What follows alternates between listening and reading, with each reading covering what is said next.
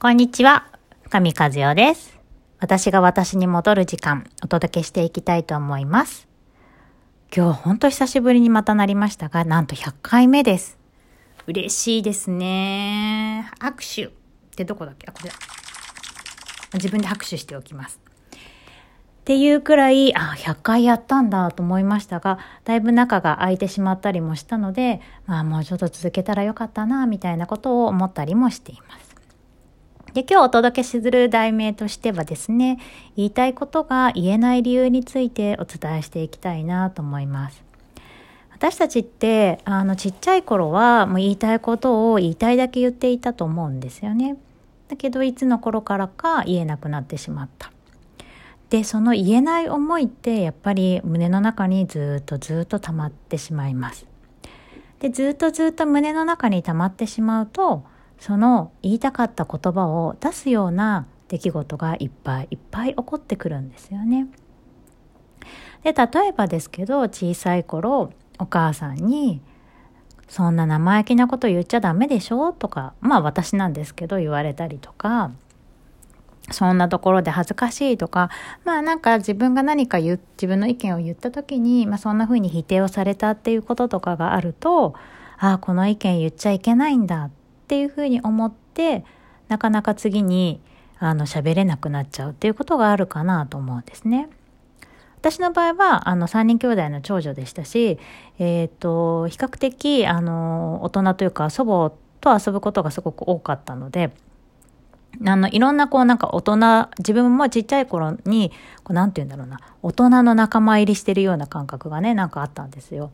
だからついついこうなんか何でも知っってないけど、知ってないけど、なんか、ちょっとこうお姉さん口調で言っちゃうみたいなことがね。で、長女だったし、母は働いてたし、なんか妹よりも弟よりもなんか偉いみたいな感じがあって、ちょっと生意気に言っちゃうところがあったんですよね。で、まあそれを母にたしなめられたり、父にたしなめられたりっていうことがあったんですけど、そうなると、あの、家族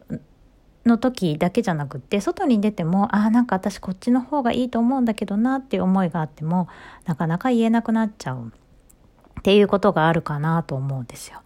で私も、えーと、人の顔色を見たりあまた人になんか生意気とかあとなんかよく覚えてるのは、えーと、余計な一言が多いとかねまあほんとね言っちゃいけない言っちゃいけない言っちゃいけないって思うとねポロッと嫌味っぽいのが言っちゃなってしま出てしまってで結局余計な一言っぽくなってだったら素直に最初から言っておけばよかったみたいなことがねまあ私は何度か繰り返されたことがありました。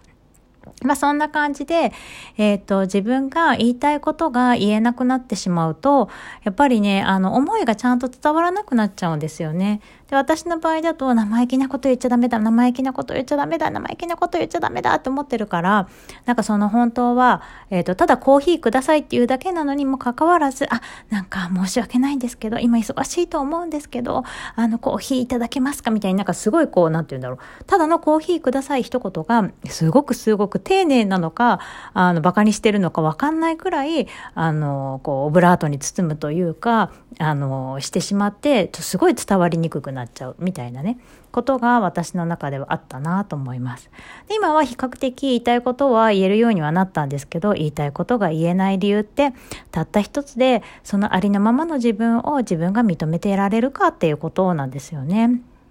で、もちろんその自分だけじゃなくて、その自分が出したありのままの自分っていうことを、周りがもちろん認めてくれたらすごいありがたいですし、周りがそれでいいよって言ってくれたらもうもう二重三重に嬉しいし、もうそれ出して大丈夫だよってくれたらもう多分天にも昇るような気持ちで嬉しいと思うんですね。でもそれの、えっ、と、保証がないじゃないですか。ね、誰かに何か言われるかもしれないし、その、えっ、と、発言一つで反対意見の人もいるかもしれない。っていうことを考えちゃうと、どんどんどんどんどんどんどんどん自分の意見っていうのは言えなくなっちゃうんですよね。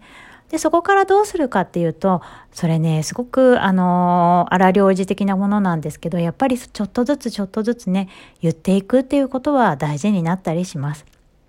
その時に気をつけなきゃいけないのは、あなたはこうだよねとか、あなたはいつもこうだよねって言って、こう相手をこう、えっ、ー、と、主語にしてしまうと、やっぱり相手も傷つけられたとか責められたっていうふうに思ってしまって、まああんまり嬉しくはないじゃないですか。だから私はこう思うんだよねってっていうふうに私を主語にしてお伝えしていくと、そういう圧力っていうのは少しずつ少しずつ減ってくるかなというふうにも思います。で、言ってみたからといって、毎回通るとか、あの、毎回はこちらの反応、ね、思った通りの反応が返ってくるっていうこともなかなか、まあなかったりはするんですけれども、まあそうだとしても、えっ、ー、と、反対意見があっても、まあ私は大丈夫というか、まあ死んでないんだみたいなものとかを、ちょっとずつちょっとずつ繰り返して、そう階段を一段一段上がって、気づいたら、こう、あの、螺旋階段をぐるぐるぐるっと登ってきてたんだな、みたいな位置に行けると、えっ、ー、と、自分が、あの、話をするとか、言いたいことを伝えるっていうことに怖さがなくなってくるかなと思います。これはね、一気にあの、私たち登りたくなっちゃうので、なんかあの、えっ、ー、と、一気に大きなことを言いたくなっちゃったりとか、すごく言いにくい人に、まあ言いにくいことを言うっていうことも一つの、あの、バンジー的にはいいかなと思うんですけど、日々コツコツコツコツ、あの、自分の言いたかったことを、えっ、ー、と、ためないっていうのは大事かなと思います。で、私がよく受講生の方とかに、えー、あの、なんていうのかな、チャレンジする一つとしてお伝えしているのは、あの、お店に行って、スタンプカードとかあのもらうと思うんですね。あと今だと最近アプリにあのポイント貯めるとかあると思うんですけど、ポイント食べますか？とかスタンプ食べますか？とかあると思うんですけど、まあ、例えばですが、自分が旅行に行って初めてのお店に行った時に言われたとしても、そのスタンプカードを10個貯めるってなかなか難しかったりするじゃないですか。でそういう時に、あ、いらないですってちゃんと断ってみるとかね。で、そう、あの、断る時に結構罪悪感感じる人もいるんですけど、そうではなくて、あの、スタンプカードってさ、えっ、と、ただではないので作る方も。だから、私は受け取らないけど、他のか、他の方が、あの、受け取ることによって、まあの、自分も、無駄になしないし、その方にとってもいいんだなっていうふうにちょっと発想を転換してもらうと、断るっていうことが、あの、抵抗なくなってくるかなと思ったりします。そんな風に、まあ私たちって言いたいことが、いつの間にか実は言えなくなっているんですよね。だけど人を責める言葉とか、あの、日常の不満とかっていうのは結構いっぱい出てきたりとかする。でも本当の本当の本当に自分の心の奥底を聞いてみると、えー、っと、言いたいことって相手を責めることでも絶対ないと思うんですよね。で、その言葉を見つけてあげて、そっと目の前の人に差し出してあげるような形で伝えるだけで、自分も満たされるし、あの、相手も満たされるというか、なんかね、ここですごいいい循環が起こるので、そんなことを一つ一つ繰り返しながら言いたいことが言えるようになっていけるといいなと思っています。で、まあそのためには何を言いたいかっていうことを、あの、自分の中でと対話しないといけないわけですよね。で人にいっぱい投げて、投げつけて、投げつけて、投げつけて、何も、あの、欲しい言葉が返ってこなかったではなくて、私は本当にあの言いたいことは何なんだろう伝えたいことは何なんだろうということを自分の心に聞いてみるということはすごくすごく大事かなと思います。それをまあ自分と対話するっていうことだったりもするし自分の心の声を聞くっていうことをお伝えする人もいると思うんですけどそんな風にまずは自分が何を思っているのかっていうことを自分が一番よく聞いてあげるって大事かなと思っています。私はそれを自己需要ということで、まあ、連続講座としてお伝えをしていますのでよかったらいらしてください。ではではまたね。